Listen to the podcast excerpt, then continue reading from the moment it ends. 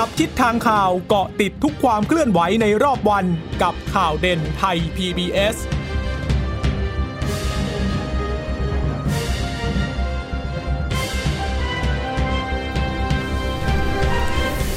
สวัสดีค่ะสวัสดีค่ะต้อนรับคุณผู้ฟังสู่ข่าวเด่นไทย พี บี เอส นะคะเราพบกันเป็นประจำทุกวันจันทร์ถึงศุกร์บ่ายๆแบบนี้ค่ะอัปเดตข้อมูลข่าวสารที่เกิดขึ้นในรอบวันก่อนจะส่งต่อประเด็นไปยังข่าวค่ำมิติใหม่ทั่วไทยเช่นเคยกับดิฉันจีราชตาเอี่ยมรัศมีและคุณพึ่งนภาคล่องพยาบาลค่ะค่ะแค่ฟังความคิดคุณก็ดังขึ้นนะคะคุณต้องติดตามไทย พี บี เอส Podcast ได้เลยนะคะก็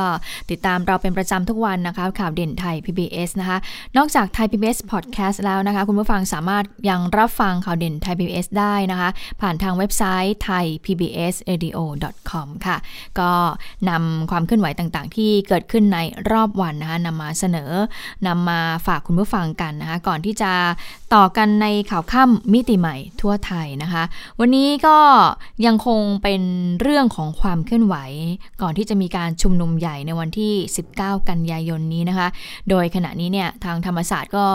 เอ่อยังไม่ได้มีการทบทวนเลยนะว่าที่ตอนแรกบอกไปว่าไม่อนุญาตเนี่ยให้มีการชุมนุมของกลุ่มนักศึกษาจนถึงตอนนี้เนี่ยถึงแม้ว่าทางกลุ่มผู้ชุมนุมก็ยังคงยืนยันว่าถึงแม้ว่าทางธรรมศาสตร์เนี่ยจะไม่ยินยอมให้มีการใช้สถานที่แต่ว่าก็เอ่อจะยังคงจัดการชุมนุมในที่บริเวณธรรมศาสตร์ท่าพระจันทร์ต่อไปนะคะและเกิดหากคนมาเยอะๆก็จะออกมาสู่สนามหลวงด้านนอกเลยนะคะถึงแม้ว่าจะยังไม่อนุญาตแต่ว่าตอนนี้เห็นกทมเขาก็เตรียมพื้นที่สนามหลวงส่วนหนึ่งไว้รองรับแล้วนะคะอันนั้นก็เป็นความเคลื่อนไหวที่เกิดขึ้นนะคะค่ะขณะเดียวกันถ้าเกิดไปถามนายกรัฐมนตรีเกี่ยวกับเรื่องของการชุมนุมหรือว่าหลายๆเรื่องที่กำลังจะเกิดขึ้นในเดือนนี้อย่างที่เรารู้กันดีแล้วก็เคยได้บอกเล่ากันไปละว่าเดือนนี้จริงๆต้องมีเรื่องจับตาหลายอย่างก็ตั้งแต่วันพรุ่งนี้เลยก็จะเริ่มมีการประชุมเรื่องของงบประมาณแล้วนะคะสอง สองหรือสามวันนะสิบหก สิบเจ็ดใช่ไหมคะสิบสองวันสิบเจ็ด สิบแปด สิบแปดด้วยเพราะว่าสิบแปดนี่ทางสวใช่ไหมคะที่จะต้องเป็นคนพิจารณากันละในส่วนของงบประมาณด้วยก็แล้วก็อีกทีก็ปลายเดือนที่จะต้องพิจารณาเกี่ยวกับเรื่องของรัฐธรรมนูญด้วยนะคะหลังจากที่คณะกรรมาธิการศึกษาการแก้ไขรัฐธรรมนูญเนี่ยก็นำเสนอผลไปแล้วเดี๋ยวปลายเดือนก็จะต้องเอ่อพิจารณาร่างของทางพรรคฝ่ายค้านพรรครัฐบาลแล้วก็ยื่นแก้รายมาตราที่ส่งกันเข้ามาด้วยนะคะแต่สำหรับวันนี้ค่ะนายกรัฐมนตรีก็ได้พูดถึงเรื่องของการแก้ไขรัฐธรรมนูญเหมือนกันวันนี้ประชุมครม.ก็พูดเกี่ยวกับเรื่องของมาตรการลดอำนาจสมาชิกวุฒิสภาและการเลือกนายกรัฐมนตรีบอกว่าส่วนตัวก็ไม่ได้ขัดข้องค่ะทางพรรคร่วมและฝ่ายค้านก็หารือการจัดตั้งคณะกรรมการศึกษาวิธีการแนวทางแนวทางแก้ไขมาแล้วรัฐบาลก็ติดตามเรื่องนี้อยู่แล้วแหละถ้าเกิดจำเป็นต้องทำประชามติก็ต้องทำค่ะเดี๋ยวก็ต้องหางบมาดำเนินการให้ได้เชื่อว่าทุกคนก็คงจะทราบดีว่ากำลังประสบปัญหาเรื่องของการใช้งบประมาณแล้วหวังว่าทุกอย่างจะเรียบร้อยด้วยนะคะส่วนเรื่องม็อบว่ายังไงเรื่องม็อบก็เอ่อบอกว่าห่วงค่ะเพราะว่าวันนี้เนี่ยมีหลายอย่างเผยแพร่อยู่ตามโซเชียลมีเดียเต็มไปหมดเลยทุกคนก็ควรจะต้องตรวจสอบก่อนเผยแพร่หรือก่อนขยายความด้วยเพราะว่าตอนนี้ก็ดูแล้วมีเอ่อคนไม่หวังดีอ่ะใช้ช่องทางนี้ในการปลุกระดมปลุกปั่นขึ้นมาซึ่งจะไปส่งผลกระทบกับบ้านเมืองคือนายกบอกไม่ได้ห่วงหรอกว่าตัวเองอ่ะจะอยู่หรือไปแต่ห่วงรัฐบาลจะอยู่ตรงไหนแล้วปัญหาต่างๆรวมถึงการแก้รัฐธรรมนูญใครจะเป็นคนทำก็เลยขอบอกอย่ากดดันในเรื่องที่เป็นไปไม่ได้เชื่อว่าประชาชนและสังคมส่วนใหญ่ก็ทราบดีก็เลยมีความกังวลในเรื่องนี้นะคะเดี๋ยวฟังเสียงนายกรัฐมนตรีเกี่ยวกับแผนการในการที่จะรับมือกับการชุมนุมของผู้ชุมนุมกันค่ะรัฐบาลหลีกเลี่ยงอยู่แล้วนะครับรัฐบาลหลีกเลี่ยงฝ่ายความคงหลีกเลี่ยงเจ้าที่พลเรือนต้องหาหลีกเลี่ยงเพราะนั้นใครไม่หลีกเลี่ยงก็ต้องไปหามานะครับการป้องกันมือที่สามที่สี่อันนี้ท่านก็ทราบดีหมดอ่ะคำถามท่านก็ตอบมีคำตอบท่านอยู่แล้วแหละในนี้นะเพราะนั้นรัฐบาลก็ยืนยันในเรื่องความปลอดภัยของประชาชนเป็นหลักนะครับแล้วก็ทำให้การบริหารการในช่วงนี้ผ่านพ้นไปได้ด้วยดีเพื่อสอดคล้องกับวิกฤตต่างๆที่เกิดขึ้นในประเทศไทยในเวลานี้นะครับหลายประเทศก็ดำเนินการทำอย่างไรให้บ้านเมืองสงบสุขที่สุดรัฐบาลมีเสถียรภาพในการทำงานในช่วงนี้นะครับผมก็กลับเรียนได้ตัวนี้นะเพราะนั้นก็ขอร้องกันทุกฝ่ายทั้งแกนนำนักผู้ชุมนุมเจ้าที่ทุกฝ่าย ได้ช่วยกันสังเกตสอดส่องเป็นหูเป็นตานะครับแล้วก็ดูแลลูกหลานของเราให้ปลอดภัยนะครับอย่าให้ตกไปเป็นเครื่องไม้เครื่องมือของใครก็แล้วแต่นะครับถ้าเป็นการชุมนุมโดยบริสุทธิ์แล้วผมก็ไม่เคยมีปัญหาใครทั้งสิ้นนะครับส่วนว่าจะบริสุทธิ์หรือไม่บริสุทธิ์ก็ต้องไปสืบหากันต่อไปอ่านายกก็บอกว่าดูแลม็อบเหมือนลูกเหมือนหลานนั่นแหละเพราะว่าถ้าดูแล้วจาก อ, อ, อายุของคนที่มาร่วมชุมนุมก็น่าจะเป็นรุ่นลูกรุ่นหลานของนายกรัฐมนตรีจริงๆนะคะแต่ว่าในกรณีที่มีการเผยแพร่เอกสารฉบับหนึ่งแล้วเขาแชร์กันต่อๆกันอย่างนี้นะบอกเป็นเอกสารกองทัพภาคที่หนึ่งเนื้อหาเนี่ยสั่งกำลังพลเตรียมพร้อมเบิกอาวุธรับมือม็อบสิบเก้ากันยาแล้วรู้สึกจะมีหนึ่งในแกนนำการชุมนุมก็คุณอานนท์นำผามออกมาเผยแพร่ด้วยแล้วทีนี้ทางกองทัพเขาก็ออกมาชี้แจงแล้วบอกไม่ใช่เอกสารจริงหรอกดูแล้วแบบฟอร์มของเอกสารฉบับนี้ก็ดูไม่ค่อยจะน่าเชื่อถือสักเท่าไหร่นะคะทีนี้ก็มีคนไปถามนายกไงนายกก็เลยบอกว่าก็หน่วยต้นสังกัดเขาชี้แจงไปแล้วว่าเป็นเอกสารปลอมทุกวันนี้เนี่ยเทคโนโลยีปลอมแปลงได้ทุกอย่างทั้งเสียงทั้งคำพูดลอกแบบลายเซ็นดังนั้นทุกคนก็จะต้องมีภูมิคุ้มกันก่อนตรวจสอบก่อนแชร์ค่ะไม่งั้นก็จะเป็นปัญหาภายหลังก็ไม่อยากจะเข้าไปวุ่นวายเรื่องนี้นะคะแต่ว่าก็ยืนยันแหละเดี๋ยวจะดูแลลูกหลานให้ได้ดีที่สุดก็รวมไปถึงมาตรการในการดูแลเรื่องตรวจค้นอาวุธคัดกรองโควิดด้วยนะคะค่ะเรื่องของเป็นห่วงการชุมนุมเนี่ยนายกดูเหมือนจะห่วงจริงๆนะเพราะว่าปกติแล้วเนี่ยหลังจากที่มีการประชุมครม.เนี่ยนายกก็จะมาอยู่บนโพเดียมใช่ไหมคะแล้วนักข่าวเนี่ยก็จะส่งคำถามมาแล้วนายกก็ไล่ไปทีละคำถามทีละคำถามนะคะอ่ะอันนี้จากพี่พี่ทีวีอันนี้จากช่องนู้นช่องนี้สื่อนี้ว่ายังไงก็จะถามไปเรื่อยๆนะคะอย่างเมื่อสักครู่เนี่ยนายกก็พูดถึงเรื่องของการชุมนุมในช่วงแรกใช่ไหมคะแล้วก็มีเรื่องของเบี้ยยังชีพมีเรื่องของเรื่องของการจ้างงานนะคะเรื่องของการพิจารณางบประมาณต่างๆและพอคำถามหมดเนี่ยนายกบอกว่าอ่ะแล้วตอนนี้เป็นห่วงอะไรก็เป็นห่วงการชุมนุมนี่แหละนะคะก็คือแสดงให้เห็นว่านายกเนี่ยเป็นห่วงเรื่องของการชุมนุมทางการเมืองที่จะเกิดขึ้นในวันที่สิบเก้ากันยายนนี้นะคะสะท้อนได้จากสิ่งที่นายกนั้นได้พูดออกมานะคะอยู่เหมือนกันทีนี้ในเรื่องของเบี้ยยังชีพจะเห็นว่าเอ่อเมื่อ สองสามวันที่ผ่านมาเนี่ยก็เป็นประเด็นขึ้นมาแล้วดูเหมือนว่าจะถูกโยงไปเป็นประเด็นเรื่องของการเมืองแล้วแหละนะคะว่ารัฐบาลถังแตกหรือเปล่าไม่มีเงินจ่ายเบี้ยยังชีพไม่มีเงินจ่ายเบี้ยคนพิการตรงส่วนนี้นะคะวันนี้นายกก็พูดเหมือนกันก็บอกว่าการจ่ายเบี้ยยังชีพผู้สูงอายุและคนพิการเนี่ยมีการชี้แจงไปหลายครั้งแล้วนะส่วนที่มีหลายคนนำมาเชื่อมโยงกันแล้วก็บอกว่าเงินไม่มีไม่พอจ่ายนั้นยืนยันไม่ใช่มันเป็นเพราะว่าระบบการจ่ายเงินมากกว่านะคะไปฟังเสียงของพลเอกประยุทธ์ในประเด็นนี้กันค่ะวันนี้ก็ได้ชี้แจงไปหลายครั้งแล้วนะก็ยังมีหลายคนบอกเอามาโยงกันว่าเงินไม่พอไม่มีเงินจ่ายไม่ใช่หรอกครับมันเป็นเรื่องของระบบการจ่ายนะ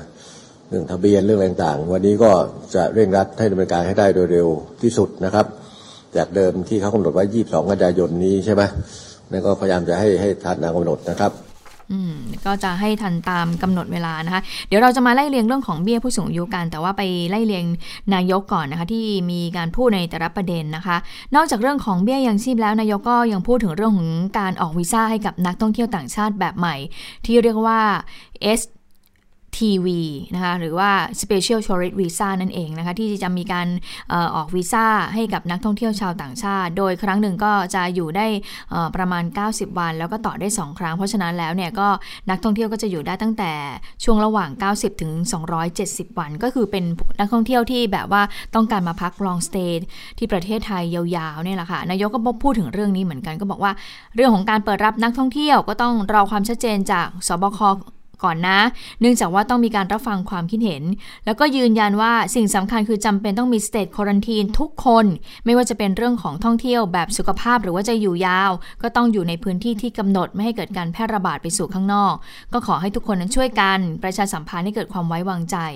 แล้วก็บอกด้วยว่าระบบสาธารณสุขของไทยเนี่ยถือว่าดีที่สุดในโลกแล้วถือว่าดีอันดับต้นๆของโลกเลยก็ขอให้คนไทยนั้นมั่นใจตรงนี้ด้วยนะคะมีเพียงอย่างเดียวก็คือขอความร่วมมือค่ะในการตรวจสอบติดตามคัดแยกคัดกรองสิ่งสำคัญเลยที่นายกย้ำการอย่าตกนะเมื่อรัฐบาลมีการผ่อนคลายแล้วหากไม่ปฏิบัติตามก็ขออย่ามาโทษรัฐบาลละกันนะคะส่วนกำหนดวันหยุดเพิ่มเติมกระตุ้นเศรษฐกิจนะคะวันนี้ก็มีข่าวออกมาเหมือนกันนะคะนายกบอกว่า อ่ะเป็นเพียงแนวทางเท่านั้นนะทำได้หรือไม่ก็ต้องรอเวลาก็อย่าเพิ่งลือกันมากมายเอาเดี๋ยวรอก่อนนะคะว่าจะมีวันหยุดพิเศษวันไหนแต่ว่าล่าสุดเหมือนรองนายกวิษณุออกมาบอกแล้วว่าอาจจะมีนะช่วงๆต้นเดือนพฤศจิกายนค่ะค่ะก็จริงๆตุลาก็จะมีหยุดยาวอยู่แล้วเนาะค่ะหลายวันอยู่นะคะแล้วก็อ่าพฤศจิกาจริงๆพฤศจิกานี่ปกติมีไหมไม่มีเลยเดือนพฤศจิกาไม่มีเลยทีนี้เดือนตุลาเนี่ยก็คือจะมีวันที่สิบสามตุลาคมนะคะอ่าแล้วก็มีวันหยุดอีกทีก็คือยี่สิบสามตุลาคมใช่ไหมคะทีนี้มันวันพฤศจิกาเนี่ยเขาก็เหมือนกับว่าเล็งๆไว้ว่าน่าจะเป็นช่วงต้นเดือนพฤศจิกาที่จะให้มีวันหยุดยาวดีกว่าแล้วก็ติดเสาร์อาทิตย์ด้วยเพราะว่าหากไปช่วงท้ายๆของเดือนพฤศจิกายนก็กลัวกันว่าคนจะใช้เงินเดือนหมดไม่มีเงินไปช้อปปิ้งจับจ่ายใช้สอยอะไรตรงส่วนนี้ไปแต่ทีนี้ก็มีคนก็ก็มองเหมือนกันหลังจากที่มีรัฐบาลเนี่ยเหมือนกับโยนหินถามทางมาเรื่องของวันหยุดแล้วก็บอกว่าถึงจะให้หยุดมันก็ไม่มีเงินนะณตอนนี้แล้วนะคะเพราะว่าตอนนี้การจ้างงานอะไรมันก็ค่อนข้างที่จะหดหายอยู่เหมือนกันนะคะฝืดๆกันไปหมดเลยนะคะก็เลยไม่รู้เหมือนกันว่าถึงจะหยุดเดือนละ สามถึงสี่ วันให้ยังไงเนี่ยก็ยากอยู่เหมือนกันนะมันก็อารมณ์เที่ยวก็คงไม่ค่อยมีเท่าไหร่นะคะคงกังวลกันเรื่องค่าใช้จ่ายกันมากกว่าอ่ะทีนี้มาดูเอ่อเกี่ยวกับกรณีเรื่องของการขยับเขย่าโควต้ารัฐมนตรีกันอีกทีดีกว่าเพราะจริงๆก็เพิ่งจะปรับครม.กันไปแต่เนื่องจากรัฐมนตรีคลังเนี่ยก็ลาออกไปแล้วจนถึงตอนนี้ก็ยังไม่เห็นวี่แววเลยเนาะมีแต่กระแสข่าวนะอ่ามีกระแสข่าวว่าคนนู้นคนนี้จะมาเป็นไหมเอ่อจะมาเป็นคุณสุภชัยไหมที่เคยนั่งอังถัดอยู่เนี่ยตอนนี้ก็เป็นที่ปรึกษาอยู่จะมานั่งตรงเก้าอี้นี้ไหมหรือว่าจะเป็นโควต้าของใครหรือว่าจะเลื่อนรัฐมนตรีช่วยขึ้นมานั่งแทนซึ่งถ้าถ้ารัฐมนตรีช่วยขึ้นมานั่งแทนนี่ก็หมายความว่าโควต้าก็ต้องเป็นของพรรคพลังประชารัฐอย่างนั้นหรือเปล่าแล้วถ้าพลังประชารัฐจะถามใครล่ะก็ต้องหัวหน้าพรรคใช่ไหมคะหัวหน้าพรรคอย่างพลเอกประวิตรวงษ์สุวรรณรองนายกรัฐมนตรีก็ผู้สื่อข่าวก็เลยไปถามบอกว่าเนี่ยเห็นมีกระแสข่าวบอกสลับเก้าอี้รัฐมนตรีว่าการกระทรวงต่างๆนะก็ไปถามบิ๊กป้อมเอ่อทางบิ๊กป้อมก็เลยบอกไม่มีแล้วก็ยืนยันด้วยว่าเนี่ยพลเอกประยุทธ์เนี่ยก็ไม่ได้ถามอะไรด้วยนะส่วนตำแหน่งคลังนายกตัดสินใจเองนะยืนยันว่าจะไม่เสนอใครนะคะเดี๋ยวฟังเสียงของพลเอกประวิตรกันค่ะนายกนายกให้นายกเป็นคนตัดสินใจไม่มีไม่มีไม่มีก็ไม่รู้ใครปล่อยผมไม่รู้อ่ะไม่มีใครมาคุยกับผมเลยคือท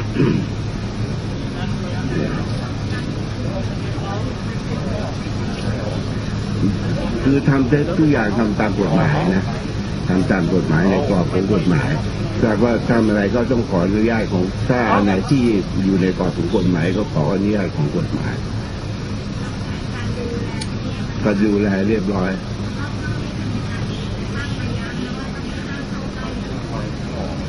อันนี้เป็นเรื่องของเจ้าหน้าที่ครับผมยังไม่รู้เขาจะมาว่าคุณอย่าเพิ่งไปคิดจะมากสิก็ทุกอย่างทำตามตามตามกฎทำตามกฎหมายนะแต่เราก็ไม่ให้มีการประทะกันไม่มีการประทะแล้วคุณเป็นมือที่สามอะไร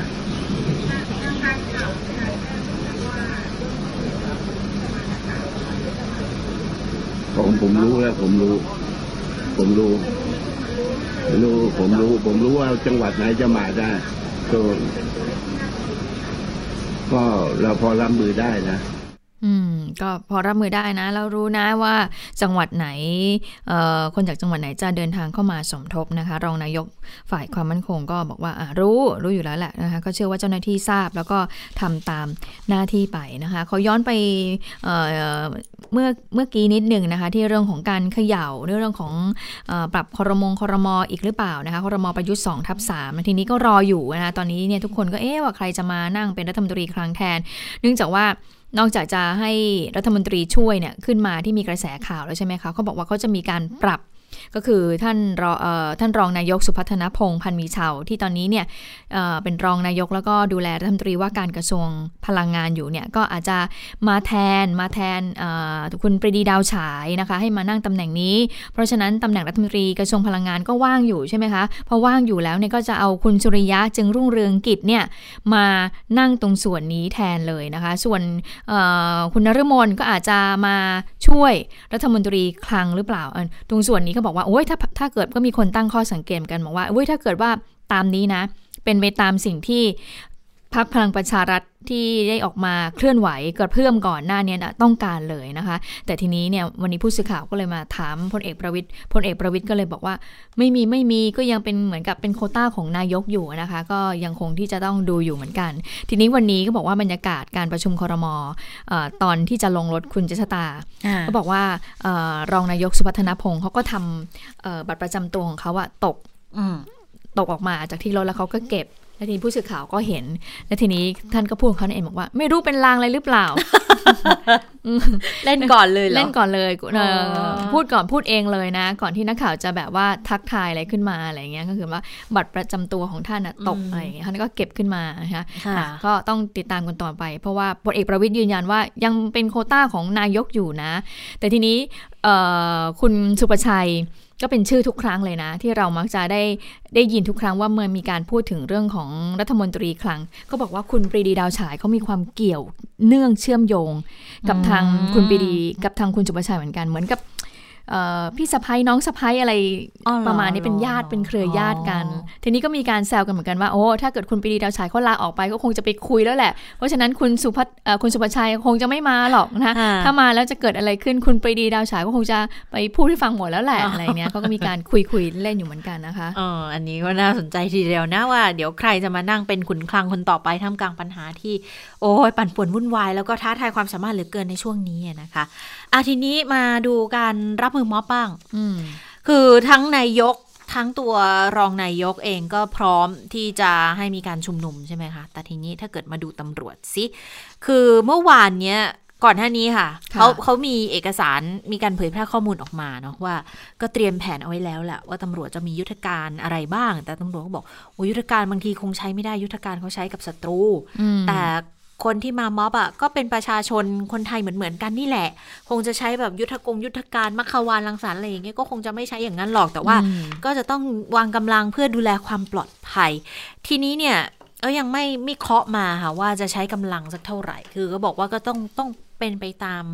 อ่าจำนวนของผู้ชุมนุมแล้วจำได้ไหมตอนที่มีการชุมนุมกันรอบอนุสาวรีย์ประชาธิปไตยอ่ะตอนแรกเหมือนกับวางกำลังไว้ส่วนหนึ่งแล้วทีนี้พอจำนวนคนเยอะขึ้นนะคะเขาก็ต้องเรียกกำลังมาเสริมเพื่อผลัดกำลังกันบ้างแล้วก็เสริมกำลังกันเข้ามาบ้างแล้วก็เลยจะได้เห็นภาพบอกว่าโหดูสิเนี่ยตำรวจเรียกมาเสริมกันใหญ่เลยเสริมกำลังกันใหญ่เลยคือจริงๆเขาก็มีสูตรของเขาอยู่นะว่าสมมุติผู้ชุมนุมหลักพันเนี่ยจะต้องใช้ตำรวจประมาณเท่าไหร่หนึ่งกองร้อยหนึ่งกองร้อยไหมหรือว่าถ้าเกิดหลายพันขึ้นไปเนี่ยก็ต้องเป็นกี่กองร้อยตามจำนวนของประชาชนเพื่อที่จะดูแลกันเท่าไหร่เท่าไหร่นะคะในการวางกำลังไว้ถ้าเกิดหลักหมื่นอาจจะต้องเป็นกองพันไหมตอนนี้เนี่ยเบื้องต้นเขามีมีข้อมูลมาละทางพันตำรวจเอกวัชรวีธรรมเสมาค่ะผู้กำกับการสี่กองบังคับการตำรวจสันติบาลสามที่เขารับผิดชอบพื้นที่ทำเนียบเนี่ยก็พูดถึงการเตรียมรับมือกลุ่มผู้ชุมนุมเนื่องจากว่าสิบเก้าเนี่ยเขานัดชุมนุมใหญ่แต่สิบเก้าเขาบอกว่าแผนของผู้ชุมนุมก็คือจะค้างคืนแล้วเดี๋ยวยี่สิบจะอาจจะเคลื่อนขบวนมาที่ทำเนียบรัฐบาลด้วยนะคะก็เลยบอกว่าทางทางสันติบาลเนี่ยวางกำลังตำรวจกองบังคับการตำรวจสันติบาลสามกับทางตำรวจสันติบาลประจำทำเนียบรัฐบาลรวมสองกองร้อยนะคะก็ประมาณสามร้อยนายก็จะดูแลพื้นที่ภายในทำเนียบรัฐบาลโดยเฉพาะตึกไทยคู่ฟ้าแล้วก็ตึกบัญชาการหนึ่งตรงนี้จะเป็นเขตห่วงห้ามเด็ดขาดแล้วมีการแจ้งกำลังพลแล้วว่าถ้าเกิดมีผู้ชุมนุมพยายามบุกรุกเข้ามาในทำเนียบเบื้องต้นให้เจรจาก่อนค่ะแล้วค่อยใช้มาตรการต่อไปแต่ว่ารั้วนอกทำเนียบนะ ก็จะเป็นหน้าที่การดูแลของกองบัญชาการตำรวจนครบาล บชน.ก็อยู่ใกล้ๆกับทำเนียบรัฐบาลนั่นแหละนายกก็สั่งการเป็นพิเศษก็คือคือถ้าเป็นไปได้ไม่อยากให้กลุ่มผู้ชุมนุมเข้ามาบริเวณโดยรอบทำเนียบเพราะว่าจริงๆถ้าไปดูพรบการชุมนุมสาธารณะเนี่ยกำหนดเอาไว้แล้วนะคะว่าก็จะต้องมีระยะห่างจากทำเนียบรัฐบาลห้าสิบเมตรก็อยู่ที่แนวแนวกันชนนั่นแหละสะพานมัคควานรังสรรค์นั่นน่ะนะคะทีนี้ในเรื่องของการดูแลความสงบเรียบร้อยในทำเนียบก็ยี่สิบสี่ชั่วโมงเลยค่ะตั้งแต่สิบเก้าถึงยี่สิบกันยากำลังหลักจะเป็นตำรวจจะไม่มีการเสริมกำลังจะไม่ใช้การกำลังเสริมจากเจ้าหน้าที่ทหารแล้วมาตรการป้องกันทำเนียบเนี่ยคราวนี้ไม่มีชื่อแผนนะแต่ดูตามสถานการณ์มากกว่าเมื่อก่อนนี้เวลาจะชุมนุมกันทีก็จะต้องมีนี่ใช่ไหมแผนกรกฎแผนนู้นแผนนี้อะไรอย่างเงี้ยคราวนี้บอกไม่มีชื่อเดี๋ยวดูตามสถานการณ์มากกว่าค่ะไปดูการเตรียมพร้อมของเจ้าหน้าที่แล้วนะคะไปดูกลุ่มหนุนแล้วก็กลุ่มต้านบ้างนะคะที่วันนี้ยังไม่เห็นความเคลื่อนไหวของแกนนำกลุ่มผู้ชุมนุมแนวร่วมธรรมศาสตร์และการชุมนุมนะเงียบมากเลยสองวันมานี้ใช่แต่ว่าทีนี้ก็มีความเคลื่อนไหวของกลุ่มหนุนแล้วก็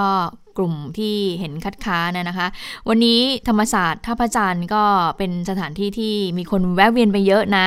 ทั้งกลุ่มหนุนแล้วก็กลุ่มต้านทีเดียวนะคะคือจะบอกว่าเป็นกลุ่มหนุนกลุ่มต้านผู้ชุมนุมไม่ใช่นะเป็นกลุ่มหนุนและกลุ่มต้านการใช้พื้นที่ในมหาวิทยาลัยมากกว่าคือเหมือนเป็นกองเชียร์มหาวิทยาลัยในการเชียร์ให้เปิดพื้นที่กับเชียร์ให้ปิดพื้นที่นะคะ เ, เราก็ทราบทราบกันอยู่แล้วนะคะว่ากลุ่มที่ไม่อยากให้มีการเปิดพื้นที่นะคะคือศิษย์เก่าศิษย์เก่าของธรรมศาสตร์ใช่ไหมคะนำโดยอาจารย์แก้วสรรอธิโพธิก็มีความเคลื่อนไหวออกมาตั้งแต่เมื่อวันศุกร์ที่แล้วแล้วนะแต่ว่าวันนี้เนี่ยท่านก็มายื่นหนังสือด้วยตัวท่านเองเลยนะคะทีนี้บรรยากาศที่มหาวิทยาลัยธรรมศาสตร์วันนี้ก็เลยจะได้เห็นนะคะความเคลื่อนไหวของสองกลุ่มกลุ่มแรกก็คือกลุ่มศิลปินนักเขียนกลุ่มนี้ค่ะสนับสนุนให้เปิดพื้นที่การชุมนุมวันที่สิบเก้ากันยายนกลุ่มนี้ก็นำโดยนายสุชาติสวัสดิ์ศรีซึ่งเป็นศิลปินแห่งชาติสาขาวรรณศิลป์นะคะและนาง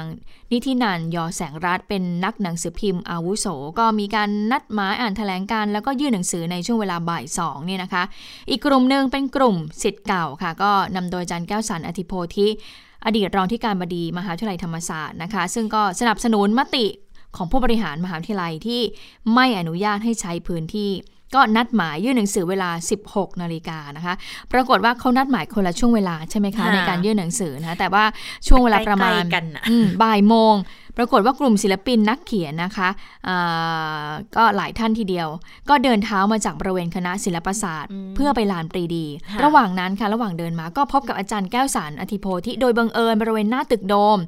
ทั้งสองกลุ่มนี้ผู้สื่อข่าวก็รายงานว่าก็มีการตะโกนทักทายกันอย่างยิ้มแย้มนะมีการโบกมือให้กันเพราะว่าเขาเดินสวนกันใช่ไหมคะในช่วงกลุ่มในช่วงหนึ่งเนี่ยกลุ่มศิลปินก็ตะโกนว่า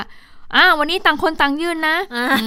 อาจารย์แก้วสรรก็ตะโกนตอบกลับมาว่าตามสบายแล้วต่างฝ่ายก็ต่างหัวเราะแล้วก็แยกย้ายกันไปนะคะโดยกลุ่มศิลปินเนี่ยก็เตรียมตัวแถลงในช่วงเวลาบ่ายสองก็คือตอนนั้นน่ะก็คือแถลงแล้วแหละนะคะเนื้อหาใจความสำคัญในการแถลงก็คือว่า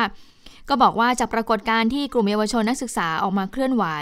นะคะพวกตนก็ขอยืนยันหลักการยื่นข้อเรียกร้องยืนยันว่าข้อเรียกร้องของนักศึกษาเนี่ยสะท้อนให้เห็นถึงเจตจำนงของคนรุ่นใหม่ความใฝ่ฝันที่จะเห็นว่าสังคมนั้นดีขึ้นก็เลยเรียกร้องให้รัฐและผู้เห็นต่างโต้แย้งกันด้วยข้อมูลข้อเท็จจริงแล้วก็เหตุผลหยุดให้ร้ายบิดเบือนหยุดละเมิดเยาวชนนักเรียนนักศึกษานะคะส่วนการที่มหาวิทยาลัยธรรมศาสตร์ประกาศไม่อนุญาตให้ใช้พื้นที่ธรรมศาสตร์ในการชุมนุมวันที่สิบเก้ากันยายนนั้นโดยมิได้ระบุเหตุผลที่ชัดเจนมากไปกว่าถ้อยคำกว้างๆว่ากลุ่มแนวร่วมธรรมศาสตร์และการชุมนุมมิได้ดำเนินการอนุญาตตามเงื่อนไขของมหาวิทยาลัยนั้นก็เลยขอเรียกร้องให้คณะผู้บริหารของมหาวิทยาลัยธรรมศาสตร์พิจารณาทบทวนค่ะอันนี้ก็เป็นหลักใหญ่ใจความของเอ่อแถลงการของกลุ่มศิลปินเอ่อนักหนังสือพิมพ์อาวุโสที่วันนี้ออกมาสนับสนุนให้มีการเปิดพื้นที่นะคะค่ะก็ปรากฏว่าคือเห็นบอกอธิการมาถึงตึกโดมก็เดินขึ้นไปเลยใช่ไหมคงไม่ได้แวะพักทักทายพูดคุยกับกลุ่มใดทั้งนั้นนะคะแล้วก็คือทางกลุ่มที่เขาอยากจะให้เปิดพื้นที่เนี่ยเขาเขามองในแง่ของการดูแลความปลอดภัยในการชุมนุมด้วยคือบอกว่าแทนที่จะเป็นการปิดกั้นผลักไสให้ออกไปรับความเสี่ยงนอกรั้วมหาวิทยาลัย ก็อยากจะให้เปิดให้เข้ามาแสดงจุดยืนกันข้างในมากกว่าเพราะว่าเป็นเรื่องพื้นฐานน่ะนะคะแต่ว่าทีนี้ถ้าเกิดว่าในในด้านของคุณแก้วสรรอติโพธิเนี่ยเป็นอดีตรองที่การบดีมหาวิทยาลัยด้วยนะก็อย่างที่บอกว่านัดหมายกันมายื่นหนังสือต่อที่การของธรรมศาสตร์เช่นเดียวกันนะคะเอ่อสิบในเวลาสิบหกนาฬิกาแล้วเขาก็ใช่ยื่นกันคนละเวลาแต่ว่าก็คงมาเตรียมพื้นที่อะไรกันก่อนนั่นแหละแล้วก็ก็มีการรวบรวมรายชื่อสิทธิ์เก่าที่สนับสนุนมติไม่อนุญาตด้วยคือทางกลุ่มที่หนุนน่ะเขาก็รวมรายชื่อเหมือนกันนะกลุ่มที่ต้านก็รวมรายชื่ออย่างอย่างกลุ่มที่หนุนเนี่ยวันนี้เขายื่นก่อนใช่ไหมเขาก็เลยมีรายชื่อมาแล้ว หนึ่งพันเก้าร้อยหกสิบสี่ รายชื่อค่ะแล้วก็คนที่รับเนี่ยเป็นผอกองบริหารศูนย์ท่าพระจันทร์รับแทนเพราะว่าอธิการติดประชุมทีนี้พอเสร็จแล้วคุณสุชาติที่เขาเป็นกลุ่มหนุนเนี่ยก็ยื่นชูสามนิ้วหน้าประติมากรรมที่เป็นสัญลักษณ์ของมหาวิทยาลัยธรรมศาสตร์ภายในตึกโดมด้วยแล้วก็แยกย้ายกลับนะคะสัญลักษณ์ของมหาวิทยาลัยน่าจะเป็นธรรมจักรอะไรในตึกโดมจะมีธรรมจักรตั้งอยู่นะคะอธิการบดีนี้คงตอนนี้คงจะปวดหัวอย่างหนักเลยนะว่าจะยังไงดีนะคะสิทธิ์เก่าก็มีทั้งเห็นด้วยแล้วก็ไม่เห็นด้วยกับการใช้พื้นที่นะคะทีนี้มาดูอีกคนหนึ่งที่จากทางฝากฝั่งการเมืองแล้วก็เป็นสิทธิ์เก่าธรรมศาสตร์ด้วยเขาว่ายังไงบ้างนะคะก็คือคุณนิพิษอินทรสมบัติรองหัวหน้าพรรคประชาธิปัตย์ก็มีการโพสต์เฟซบุ๊กค่ะก็มีการพูดถึงหัวข้อธรรมศาสตร์กับการเมืองนะคะโดยคุณนิพิษบอกว่าผมมามีความผูกพันกับธรรมศาสตร์นะเพราะว่าเคยได้รับรางวัลศิษย์เก่าดีเด่นคณะรัฐศาสตร์มหาวิทยาลัยธรรมศาสตร์ลูกๆเนี่ยก็ถือว่าจบธรรมศาสตร์กันทุกคนก็ถือว่ามีความผูกพันแต่ไม่ฟันธงว่าผู้บริหารธรรมศาสตร์นั้นควรจะทำอย่างไรและในฐานะศิษย์เก่ารุ่นโบราณด้วยนะเขาใช้คำว่ารุ่นโบราณนะคะมีความเห็นว่า หนึ่ง. จะจัดการชุมนุมหรือจะจัดการชุมนุมในหรือนอกมหาวิทยาลัยเนี่ยผู้บริหารก็ต้องรักษาความปลอดภัยทางกายภาพให้แก่นักศึกษา หนึ่งร้อยเปอร์เซ็นต์ เลยอันนี้ถือว่าเป็นงานข้อแรกของผู้บริหารเลยนะ สอง. มหาวิทยาลัยต้องรักษาเสรีภาพในการแสดงความเห็นของนักศึกษาตามอุดมการณ์ในการจัดตั้งมหาวิทยาลัยเพราะว่านี่คือจุดแข็งของธรรมศาสตร์นะ สาม. ในส่วนของนักศึกษาก็ต้องรับฟังความเห็นว่าไม่ละเมิดสิทธิและเสรีภาพของบุคคลอื่นแสดงความเห็นอย่างที่ปัญญาชนนั้นพึงกระทำโดยใช้การชุมนุมในอดีตนั้นมาเป็นบทเรียน สี่. ขอยกตัวอย่างคำกล่าวของอาจารย์ท่านหนึ่งมาประกอบการแสดงความเห็นของนักเรียนนักศึกษาว่าเสรีภาพย่อมมีขอบเขตกฎหมายไม่ห้ามชุมนุมกฎหมายคุ้มครองการแสดงความคิดเห็นอนุญาตการพูดเย้ยหยันแต่ลงโทษการดูหมิ่นเหยียดหยามอนุญาตการคัดค้านประณามแต่ลงโทษการใส่ความเป็นเท็จให้ผู้อื่นถูกดูหมิ่นเกลียดชังอนุญาตการโต้แย้งแต่ลงโทษการอาฆาตข่มขู่หลังเสรีภาพในการชุมนุมและการพูดมีอย่างนี้แหละครับอ่ะลองไปตรองดูแล้วกันเห็นด้วยก็ได้ไม่เห็นด้วยก็ไม่เป็นไรก็ขอแสดงความเห็นแบบไม่แสดงความเห็นก็แล้วกันเพราะที่ร้องเพลงแกซูโนวากันเออเพลงแต่ว่าเพลงย้อนแย้งอ่ะเป็นชื่อที่มีความย้อนแย้งเนี่ยแสดงความเห็นแบบไม่แสดงความเห็นอะไรอย่างเงี้ยนะคะพอพูดถึงเพลงของอันนี้นะชื่ออะไรนะเมื่อกี้เนี่ยดิฉันฟังดีเลยฉันพยายามจะจับใจความว่าเขาพูดถึงอะไรเนี่ยนะเนื้อหาเพลงนี้จับไม่ได้ทุกทีว่าเขาตกลงเขาความหมายของเพลงนี้คืออะไรก็จะย้อนแย้งกันไปมาอะไรอย่างเงี้ยก็อันนี้ก็ก็เลยกลายเป็นเป็นวลีที่บางทีก็เราสงสัยกันอยู่เหมือนกันว่าสรุปเขาสื่ออะไรเนี่ยเหมือนกับว่าพูดอย่างนึงแต่ความหมายต้องการให้เป็นอีกอย่างนึงก็เลยกลายเป็นโอ๊ยแบบแกซิโนว่าหรือเปล่าเนี่ยแต่น่าสนใจนะน่าสนใจนะน่าสนใจก็คือว่ากฎหมายไม่ห้ามชุมนุมแต่ก็ต้องคุ้มครองการแสดงความคิดเห็นอะไรอย่างเงี้ยนะอนุญาตการพูดเย้ยหยันแต่ลงโทษการดูหมิ่นเหยียดหยามเพราะฉะนั้นก็ไม่ควรที่จะไปพูดจนกระทั่งไปดูหมิ่นเหยียดหยามบุคคลอื่นคือทุกอย่างเหมือนมีกรอบอยู่นั่นแหละเพียงแต่ว่าคุณอย่าข้ามเส้นตรงนั้นนะถ้ามันอยู่ในการแสดงความคิดเห็นอยู่ในขอบเขตสิทธิเสรีภาพที่ไม่ล่วงละเมิดต่อกฎหมายที่เป็นกรอบนะคะทุกอย่างก็สามารถที่จะทำได้แล้วควรจะต้องได้รับการคุ้มครองด้วยไม่ควรจะต้องถูกคุกคามด้วยเพียงแต่ว่ามันก็ต้องตรงไปตรงมานะแล้วก็แต่แต่ก็เข้าใจนะมุมมองของคนที่สมมุติว่าเขาต้องการจะแสดงความเห็นแบบเนี้ยแต่ว่าอาจจะไปพาดพิงหรือว่าเกินกว่ากรอบแล้วถูกถูกฟ้องร้องดำเนินคดีเขาก็มองได้เหมือนกันเนี่ยว่าอันนี้คุกคามการแสดงความคิดเห็นของเขาหรือเปล่าแต่ทีนี้ถ้าเกิดว่าต้องการให้ทุกอย่างดำเนินไปได้ด้วยดีอ่ะก็ต่างคนก็อาจจะต้องต้องถ้อยทีถ้อยอาศัยกันนิดนึงนะคะเราคงไม่อยากให้บรรยากาศในบ้านเมืองมันร้อนแรงกันไปตลอดเวลานะทีนี้ก็จะมีอยู่คำพูดหนึ่งที่เวลา เด็กธรรมศาสตร์ทุกคนน่ะจะจะรู้แหละธรรมศาสตร์มีเสรีภาพทุกตารางนิ้วอ๋อนี่เคยดิฉันเห็นเคยแกนนำในเคยได้ยินพูดทุกคนทุกคนใครที่เรียนธรรมศาสตร์จะต้องต้องรู้ประโยคนี้กันอยู่แล้วนะคะแต่ว่าอาจารย์หลายๆท่านก็ยืนยันว่าก็เคยเรียนมาเหมือนกันหลายท่านก็บอกว่าคือเสรีภาพก็ก็ต้องมีกรอบนะเสรีภาพก็ต้องอยู่ภายใต้กฎหมายไม่ใช่ว่าคุณต้องการจะทำอะไรแล้วก็ทำได้โดยที่ไม่แคร์ต่อกรอบต่อกฎต่อระเบียบนะคะอันนี้ก็ต้องต้องต้องเป็นสิ่งที่เข้าใจให้ตรงกันด้วยนะอ่ามาดูความเคลื่อนไหวของอดีตนปช.กันบ้างอดีตประธานนปช.กันบ้างเพราะว่าวันนี้เนี่ยมีความเคลื่อนไหวในการปล่อยตัวผู้ที่เคยเป็นอดีตแนวร่วมประชาธิปไตยต่อต้านเผด็จการแห่งชาตินะคะอย่างวันนี้เนี่ยก็มีนายแพทย์เหวงโตจิราการนายวิรการมุสิกพงษ์และนายพงษ์พิเชษหรือว่าพิเชษสุขจินดาทองนะที่ได้รับการปล่อยตัวที่ทันตสถานโรงพยาบาลราชทัณฑ์นะคะแล้วหลังจากนี้ก็จะมีอีกนะมีคุณวิภูลอะไรนะวิภูลแถลงวัฒนภูมิไทยมีคุณพายัพพายัพปั้นเกตเนี่ยหลายๆคนก็จะเอ่อออกมาละคือได้รับการอภัยโทษนะคะอย่างวันนี้ก็คือมีเอ่อในแพทย์เวงมีคุณวิรการมุสิกพงษ์นะคะแต่ว่าระหว่างที่เอ่อรออยู่นั้นนะคะแน่นอนว่าคุณธิดาถาวรเศษนะคะซึ่งก็เป็นภรรยาของนายแพทย์เหวงโตจิราการเนี่ยก็ได้มายืนรอนายแพทย์เหวงนะคะก็แน่นอนค่ะว่าผู้สื่อข่าวก็ต้องเอ่อไปสอบถามความคิดเห็นเกี่ยวกับการบ้านการเมืองในช่วงนี้นะคะเพราะว่าในอดีตก็ถือว่าเอ่อเป็นแกนนำแนวร่วมนปช.นะคะคุณธิดาก็บอกอย่างนี้บอกว่าการแสดงความเห็นทางการเมืองหลังจากนี้ก็คงจะอยู่ในฐานะประชาชนคนหนึ่งเพราะว่าบทบาทแกนนำเนี่ยไม่ไม่ได้อยู่ที่นปช.แล้วแต่ในฐานะอดีตนปช.ก็จะไม่เปลี่ยนจุดยืนนะสำหรับการชุมนุมในวันที่สิบเก้ากันยายนความคิดเห็นส่วนตัวก็มองว่าระบบการเมืองการปกครองหลังรัฐประหารครั้งล่าสุดเนี่ยมันไม่ปกติมีการจำกัดสิทธิเสรีภาพจึงเป็นแรงกดดันต่อสังคมทำให้เกิดการต่อต้านจากประชาชนเพื่อต้องการปฏิรูปโครงสร้างประเทศนะคะแล้วก็บอกด้วยว่าโลกปัจจุบันเนี่ยเปลี่ยนไปเร็วมากผู้ใหญ่ในบ้านเมืองก็ต้องปรับตัวนะพร้อมรับฟังหรือพูดจาด้วยเหตุผลเพราะว่า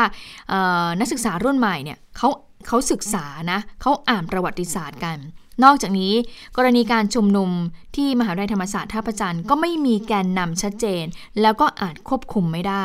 มองว่าเนี่ยก็ถือว่าเป็นเรื่องดีนะที่ชูเนื้อหาเป็นสาระในการนำซึ่งก็มีหลักสามข้อเรียกร้องอย่างที่เรารู้กันนะคะซึ่งคุณธิดาก็มองว่าทั้งสามข้อเรียกร้องนั้นก็เป็นเอกภาพทั้งหมดตามความเข้าใจของอาจารย์เมื่อเป็นเอกภาพทั้งประเทศก็หมายความว่าไม่ว่าคุณเนี่ยจะจับแกนนำหรือว่าจะทำอย่างไรคนอื่นๆเนี่ยก็จะต้องนำเนื้อหาอันเนี้ยมานำเสนอเช่นเดียวกันก็ถือว่าเป็นข้อดีมากกว่าข้อเสียคือว่า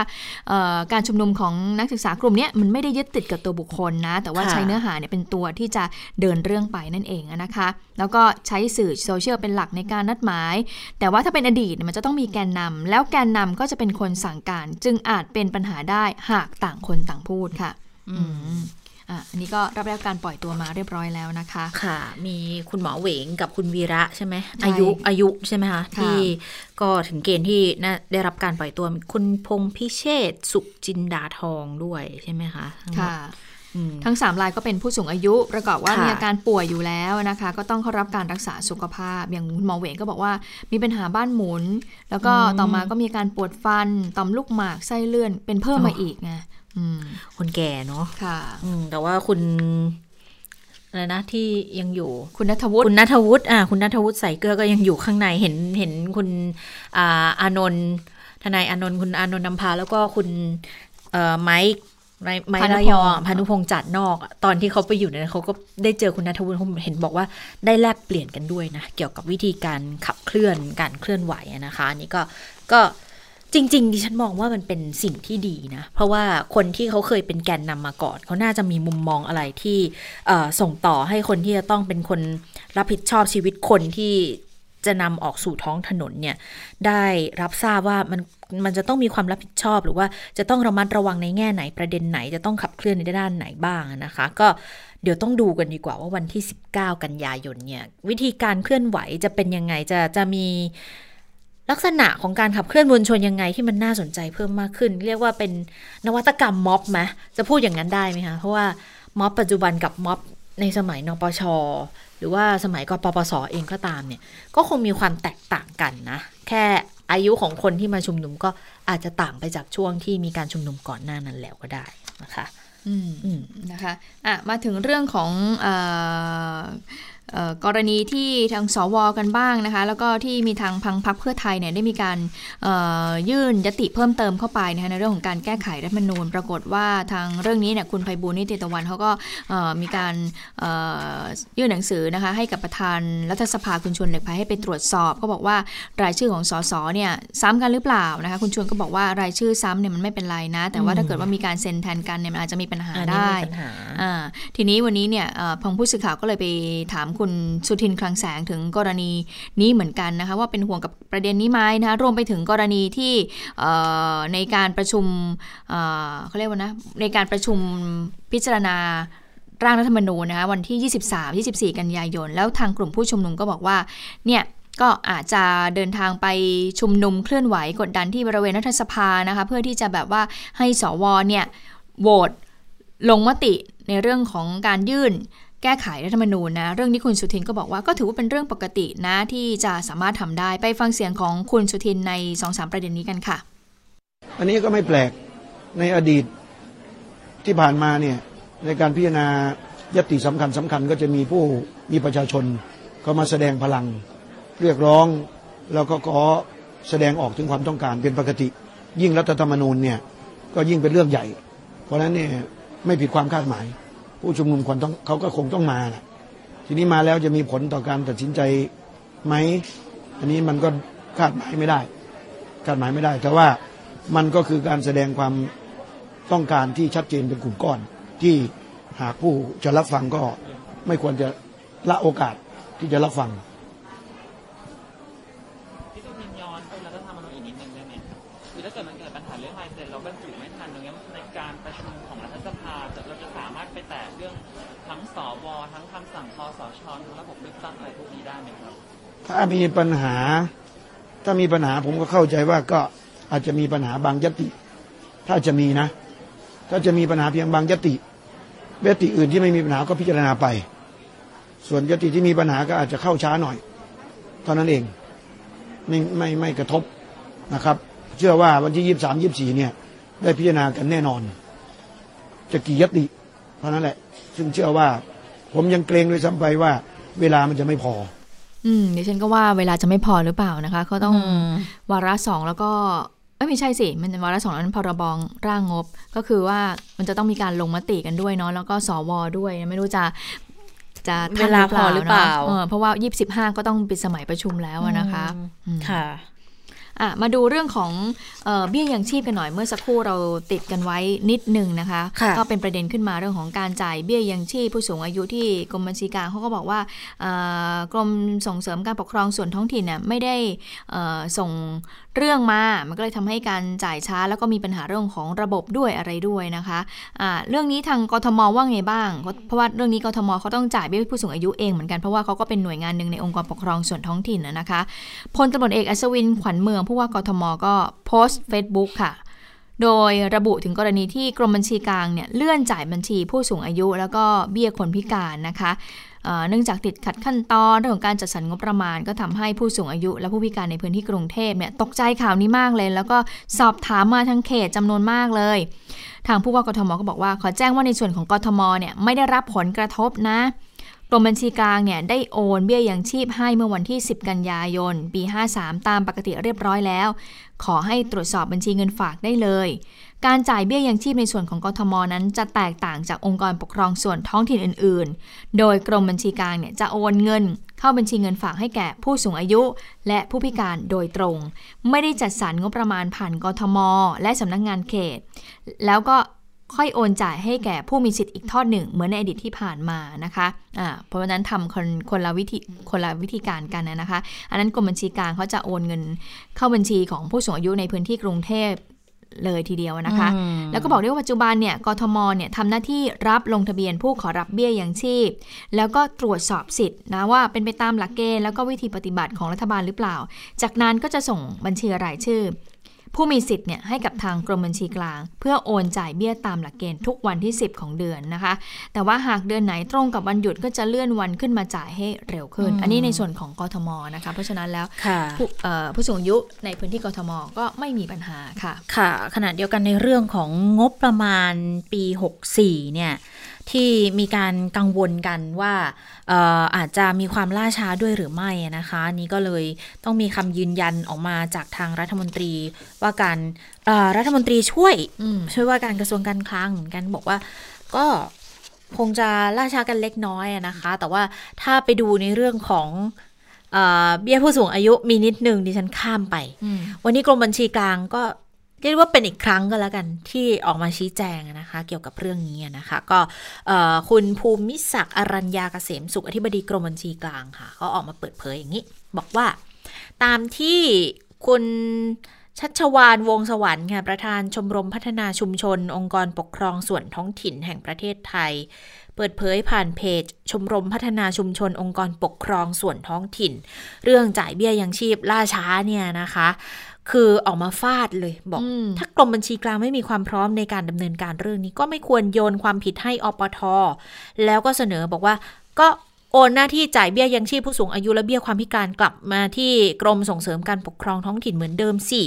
แล้วก็ตั้งข้อสังเกตอีกบอกว่าทำไมกรมบัญชีกลางไม่โอนเงินเบี้ยยังชีพผู้สูงอายุและเบี้ยความพิการให้ผู้มีสิทธิ์ทั้งๆที่ก่อนหน้านี้เนี่ยก็เคยบอกไว้แล้วนี่ว่าถ้างบไม่พอเนี่ยจะเอาเงินทดลองราชการวงเงิน หนึ่งพันห้าร้อย ล้านบาทมาจ่ายเบี้ยยังชีพทั้งสองส่วนได้ทันทีแล้วค่อยไปเรียกคืนจาก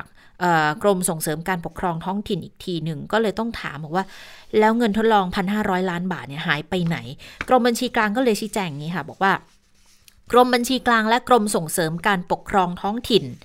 กำหนดปฏิทินการทำงานสำหรับจ่ายเงินเบี้ยยังชีพผู้สูงอายุและเบี้ยความพิการขององค์กรปกครองส่วนท้องถิ่นประจำปีหกสามเขากำหนดระยะเวลาดำเนินการร่วมกันแต่ละเดือนเพื่อจะได้จ่ายให้ผู้มีสิทธิ์ตามกำหนดนะคะแล้วก็การดำเนินการโอนเงินให้ผู้มีสิทธิ์แต่ละเดือนเนี่ยจะเป็นหน้าที่ของอบต. อบต.แล้วก็เทศบาลไม่รวมอบจ.นะตามจำนวนที่จะต้องจ่ายเงินให้กับผู้มีสิทธิ์ครบทุกแห่ง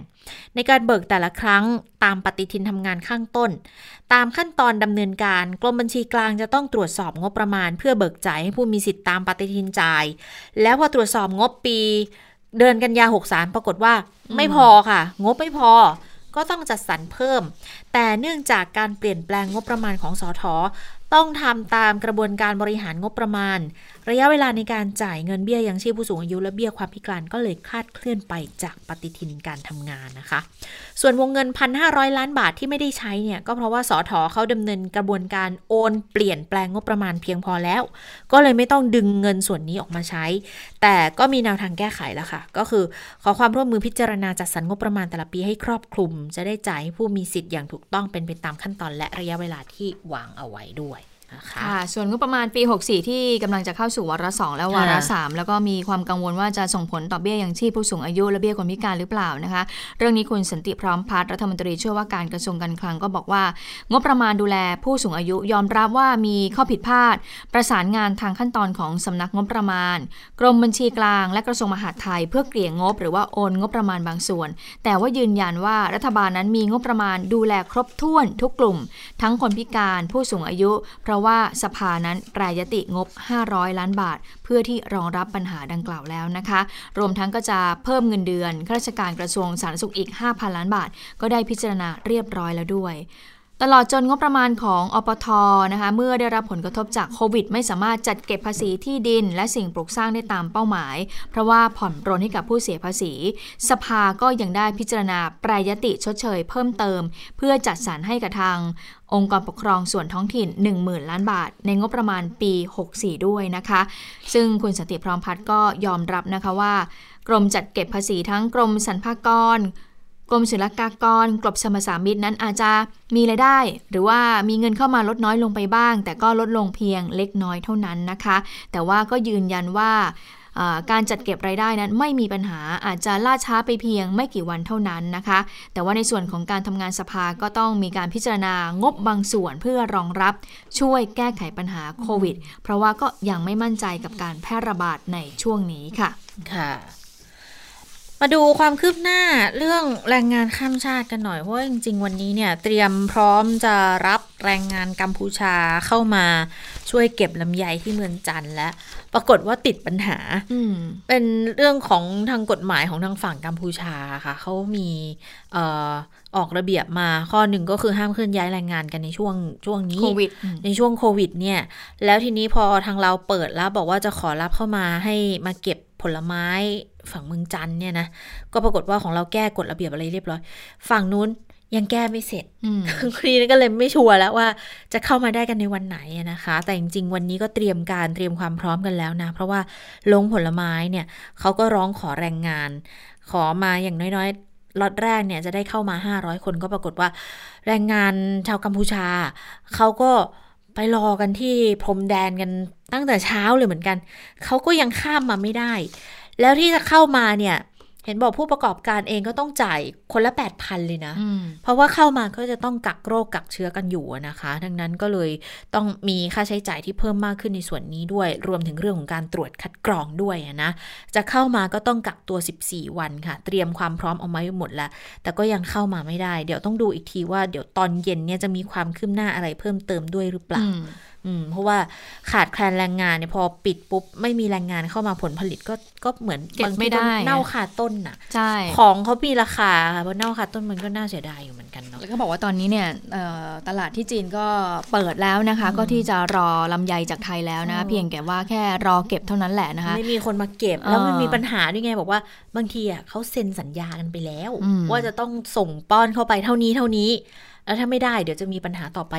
อีกหรือเปล่าก็ไม่รู้เหมือนกันค่ะแล้ววันนี้ผู้ประกอบการแรงงานผู้ประกอบการแรงงานชาวกัมพูชานะคะฝั่งไทยเนี่ยเขาก็ไปรอแรงงานของเขานะเพราะว่าก่อนหน้านี้เขาก็มีการติดต่อทางโทรศัพท์กันบอกว่าคือก็เป็นแรงงานที่เคยใช้งานกันแหละใช้งานกันมาทำงานกันมาบอกว่าเนี่ยเดี๋ยวจะเปิดแล้วนะมารอนะเออมาเตรียมแล้วผู้ประกอบการของไทยก็มารอเลยบางคนก็มารอ เจ็ดถึงแปด คนบางคนก็มารอ เก้าถึงสิบเก้าถึงสิบ คนปรากฏว่าวันนี้เนี่ยทางฝั่งนู้นก็ยังไม่ปล่อยตัวเนื่องจากว่าติดขัดในเรื่องของระเบียบตรงส่วนนี้อยู่นะอ่ะก็ต้องรอไปนะซึ่งเท่าที่สอบถามก็บอกว่าอาจจะภายในวันสองวันนี้แหละนะคะอย่างเร็วที่สุดนะแต่ถ้าช้าอาจจะเป็นอาทิตย์หน้าไปเลยที่จะรับแรงงานชาวกัมพูชาเข้ามาดิฉันก็เลยสอบถามว่าอ้าวแล้วอย่างนี้จะผลกระทบต่อความเสียหายของลำยงลำไยหรือเปล่าเพราะว่าต้องรอเก็บก็บอกว่าอ่ะก็ยังพอรอได้อยู่นะคะอืมคือเข้าใจว่าที่เสียก็คงเสียไปแล้วส่วนหนึ่งแหละเห็นบอกว่าประมาณร้อยละสามสิบเนี่ยตอนนี้ที่เสียหายไปแล้วนะคะอันนี้ชุดแรกก่อนนะห้าร้อยก่อนห้าร้อยถ้าเราทำได้ดีป้องกันได้ดีนะมาตรการของเราโอเคทำออกมาก็จะเปิดรับแรงงานรอบสองและรอบสามเพิ่มเข้ามาอีกแต่รู้สึกว่าจะเข้ามาก็คงทีละห้าร้อยทีละห้าร้อยเหมือนกันนะคะแต่ทีนี้เนี่ยทางฝั่งกัมพูชาเขาไม่ค่อยมีปัญหาไงก็ก็เลยเปิดรับเข้ามาได้แต่ถ้าเป็นฝั่งเมียนมาเนี่ยโอ้ปัญหายังหนักอยู่เลยนะคะคุณสาวรักษ์คะใช่ค่ะสถานการณ์ในเมียนมาใช่ไหมใช่ค่ะก็รุนแรงมากถึงขั้นที่ตอนนี้ทางการเมียนมาเขาต้องสร้างโรงพยาบาลเลยใช่ไหมสนามใช่สร้างโรงพยาบาลสนามเพิ่มแล้วก็สมชื่อว่าสนามจริงเพราะว่าสร้างในสนามฟุตบอลโอ้โห นะคะสาเหตุที่ต้องสร้างโรงพยาบาลสนามเพิ่มเนี่ยเพราะว่าโรงพยาบาลหลักที่ใช้รักษาผู้ป่วยโควิด สิบเก้า สามแห่งเนี่ยตอนนี้ใกล้ถึงขีดจำกัดแล้วก็คือจวนที่จะแบบเต็มแล้วนะคะจะรองรับผู้ป่วยไม่ไหวแล้วทั้งๆ ท, ที่มีการประเมินนะคะว่าในอีกสองสัปดาห์ข้างหน้าเฉพาะในนครย่างกุ้งจะมีผู้ป่วยโควิด สิบเก้า เพิ่มขึ้นอีก ห้าพัน คนไม่น้อยเลยนะคะเพราะเขาประเมินจากตัวเลขของผู้ติดเชื้อเอ่อในช่วงแค่สี่วันที่ผ่านมาเนี่ยติดเชื้อเพิ่มขึ้นถึง หนึ่งพัน คนนะคะตอนนี้ในเมียนมานี่มีผู้ติดเชื้อสะสมรวมมากกว่า สามพันสองร้อย คนเสียชีวิตสามสิบสอง คนค่ะส่วนโรงพยาบาลสนามแห่งใหม่เนี่ยก็จริงๆก็ถือว่ากักตัวได้ไม่เยอะนะเขาบอกว่าส่วนหนึ่งเนี่ยจะใช้กักตัวผู้ป่วยสองร้อยคนเป็นกลุ่มที่เฝ้าสังเกตอาการนะคะแล้วก็จะมีการดัดแปลงสถานที่ต่างๆในนครย่างกุ้งเนี่ยเพื่อทำเป็นโรงพยาบาลก็เบ็ดเสร็จนะคะเขาบอกว่าจะพยายามจะเพิ่มเตียงผู้ป่วยให้ได้อีก ห้าพัน เตียงแล้วก็คาดว่าหลังจากนี้ไปจะมีผู้ป่วยโควิด สิบเก้า เข้ารับการรักษาในโรงพยาบาลเพิ่มขึ้นวันละ สามร้อยถึงสี่ร้อย คนนะคะส่วนที่เนปิดอร์ค่ะเนปิดอร์นี่ก็เป็นอีกเมืองหนึ่งที่คุมเข้มมากนะคะก็คือก่อนหน้านี้มีคำสั่งว่าใครก็ตามที่จะเข้ามาในกรุงเนปิดอร์จะต้องถูกกักบริเวณแล้วก็จะต้องถูกตรวจหาเชื้อโควิด สิบเก้า ด้วยปรากฏว่าล่าสุดค่ะพบข้าราชการ ในกรุงเนปิดอร์อย่างน้อยสี่คนติดเชื้อนะคะแล้วก็ไปพบเจ้าหน้าที่ซึ่งเป็นทำงานอยู่ที่สำนักงานที่ปรึกษาแห่งรัฐเมียนมาติดเชื้ออีกหนึ่งคนนะคะตอนนี้ในกรุงเนปิดอร์เนี่ยเขาก็เลยเรียกว่ามีการตรวจหาเชื้อโควิด สิบเก้า ในกลุ่มข้าราชการแล้วไม่พอค่ะมีนักข่าวติดเชื้อไปอีกหนึ่งคนเพราะว่าคาดว่าน่าจะติดเชื้อจากงานแถลงข่าวเมื่อช่วงต้นเดือนที่ผ่านมาก็คือเป็นงานเดียวกับที่มีเจ้าหน้าที่ของรัฐเนี่ยติดเชื้อนะคะส่วนองซานซูจีซึ่งดำรงตำแหน่งที่ปรึกษาแห่งรัฐแล้วก็ประธานาธิบดีของเมียนมาคือทั้งสองคนเนี่ยไม่ได้ทำงานใกล้ชิดกับเจ้าหน้าที่ที่ติดเชื้อดังนั้นก็จึงไม่มีความเสี่ยงเรื่องการติดเชื้อนะคะส่วนที่จีนก็ต้องเรียกว่ายกระดับควบคุมอีกครั้งหนึ่งนะคะโดยเฉพาะในเมืองแถบชายแดนในมณฑลยูนนานซึ่งเขามีพรมแดนติดกับเมียนมาค่ะเขาบอกว่าในจีนเนี่ยเขาพบผู้ติดเชื้อรายใหม่สองคนมาจากเมียนมานะคะในพื้นที่แถบมณฑลยูนนานก็เลยต้องยกระดับแล้วก็ทางการขอให้ประชาชนในฝั่งจีนเนี่ยเก็บตัวอยู่แต่ในบ้านเพื่อลดความเสี่ยงของการแพร่ระบาดนะคะส่วนอีกข่าวนึงเป็นข่าวใหญ่มากนะคะออกมาประมาณสี่ทุ่มเมื่อคืนเป็นเรื่องราวการค้นพบครั้งยิ่งใหญ่ในวงการดาราศาสตร์เลยนะคะก็คือนักดาราศาสตร์เนี่ยตรวจพบหลักฐานซึ่งเป็นสิ่งบ่งชี้ว่าน่าจะมีสิ่งชีวิตอยู่บนดาวศุกร์นะคะซึ่งข่าวนี้ก็สร้างความประหลาดใจให้กับผู้คนไม่น้อยเพราะดาวศุกร์เนี่ยทราบกันดีว่าเป็นดาวที่เขาเรียกว่าอะไรนะเป็นดาวพิฆาตยานอวกาศก็ด้วยปัจจัยหลายๆอย่างหนึ่งอุณหภูมินะคะของดาวศุกร์น่ะสูงถึงสี่ร้อยเจ็ดสิบองศาเซลเซียสเรียกว่าไม่มีทางเลยที่มนุษย์จะลงไปสำรวจดาวศุกร์ได้นะคะแม้แต่ไปโคจรเอ่อรอบๆดาวศุกร์เนี่ยก็ยังถือเป็นเรื่องที่เสี่ยงเพราะว่าดาวศุกร์เนี่ยมีคาร์บอนไดออกไซด์หนาแน่นกว่าโลกถึงเก้าสิบเท่านะคะแล้วก็เขาบอกว่าถ้าไปถึงพื้นผิวดาวศุกร์ได้จริงๆเนี่ยก็ตายทันทีเลยเพราะว่าความกดอากาศของดาวศุกร์เนี่ยมันเท่ากับที่ระดับความลึกใต้ทะเลหนึ่งกิโลเมตรของโลกเราอะก็คือแม้แต่เรือดำน้ำก็ยังบุกมานะคะดังนั้นดูจากสภาพปัจจัยเหล่านี้แล้วก็ไม่น่าเชื่อว่ามันจะมีสิ่งมีชีวิตอยู่ได้นะคะแต่ว่าข้อมูลเนี้ยที่พบก็คือเขาบอกว่าสิ่งที่เขาค้นพบเนี่ยเขาค้นพบสารที่เรียกว่าฟอสฟีนค่ะฟอสฟีนเนี่ยมันเป็นสารที่จะเกิดขึ้นจากการมีสิ่งชีวิตเท่านั้นนะคะอีกอย่างหนึ่งคือเกิดขึ้นได้จากการทำอุตสาหกรรมซึ่งทั้งสองปัจจัยเรื่องการทำอุตสาหกรรมบนดาวศุกร์เนี่ยมันไม่มีทางเป็นไปได้อยู่แล้วดังนั้นก็เหลือปัจจัยเดียวก็คือเกิดจากสิ่งมีชีวิตแต่ว่าสิ่งมีชีวิตเนี่ยมันจะเป็นลักษณะไหนนักดาราศาสตร์บอกว่ายังต้องรอการค้นคว้าต่อไปนะคะคือหนึ่งเขาก็เลยมีการพิจารณาทางเลือกอื่นว่าสมมุติถ้าฟอสฟีนเนี่ยมันไม่ได้เกิดจากสิ่งมีชีวิตเป็นไปได้ไหมว่าจะเกิดจากปรากฏการณ์อื่นๆบนดาวศุกร์เช่นอาจจะเป็นเรื่องของอ่ะฟ้าผ่าแผ่นดินไหวภูเขาไฟระเบิดนะคะแต่เขาบอกว่าตรวจสอบหมดแล้วเนี่ยเขาไม่พบว่า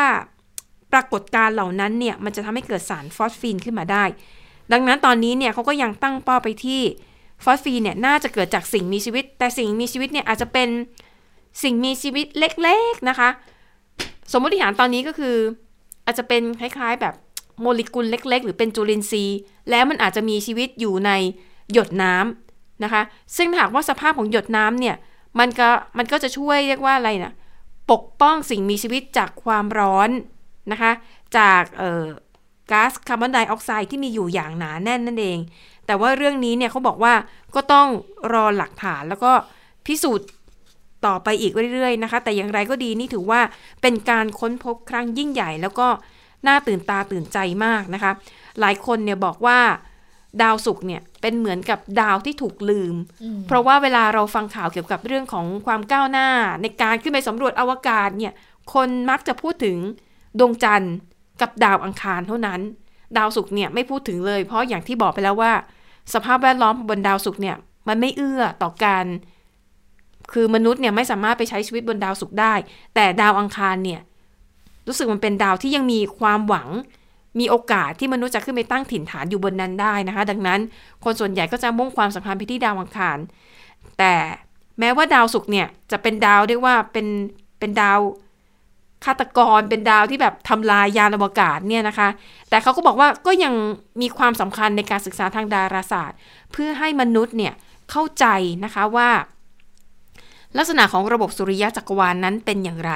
แล้วไม่แน่ในอนาคตเราอาจจะได้ประโยชน์จากข้อมูลความรู้เหล่านี้ค่ะอ่ะอันนี้ก็คือเรื่องราวจากต่างประเทศค่ะค่ะทั้งหมดก็คือข่าวเด่นไทย พี บี เอส วันนี้นะคะเราทั้งสามคนลาไปก่อนสวัสดีค่ะสวัสดีค่ะสวัสดีค่ะ